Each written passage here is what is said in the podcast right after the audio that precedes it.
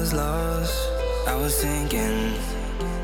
They said you were gone, losing my mind. And I'm all torn up, I'm giving in.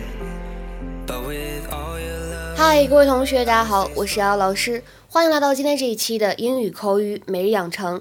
今天的话呢，我们来教给大家在英语当中如何来表示兔子不吃窝边草。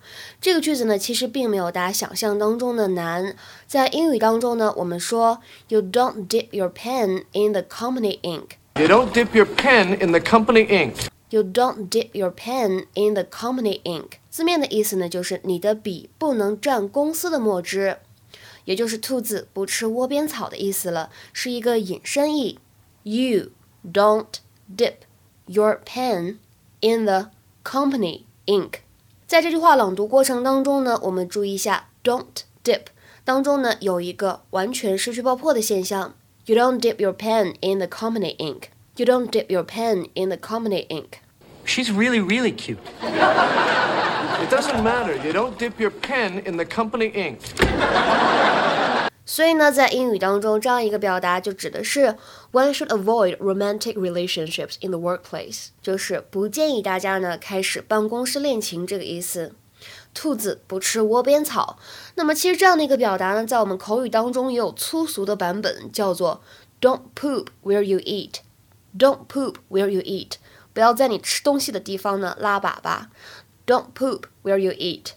说到这个办公室恋情的话呢，其实英语当中直接会使用 office romance 来表达办公室恋情。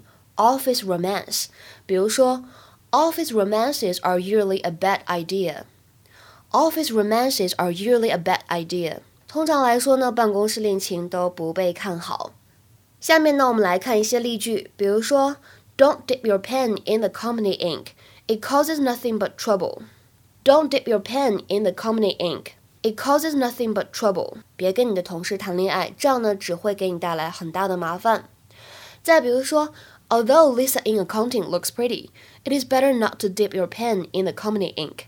财务部门的 Lisa 确实长得漂亮，但是呢，你最好还是不要吃窝边草。Although Lisa in accounting looks pretty, it is better not to dip your pen in the company ink.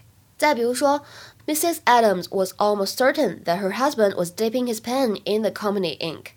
Mrs. Adams was almost certain that her husband was dipping his pen in the company ink. Adams 太太几乎确定她先生在公司和女同事有染。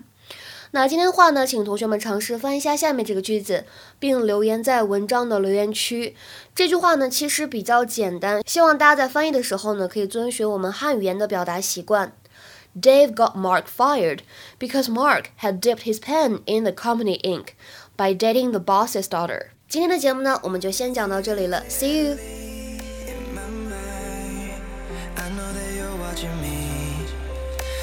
above, wishing you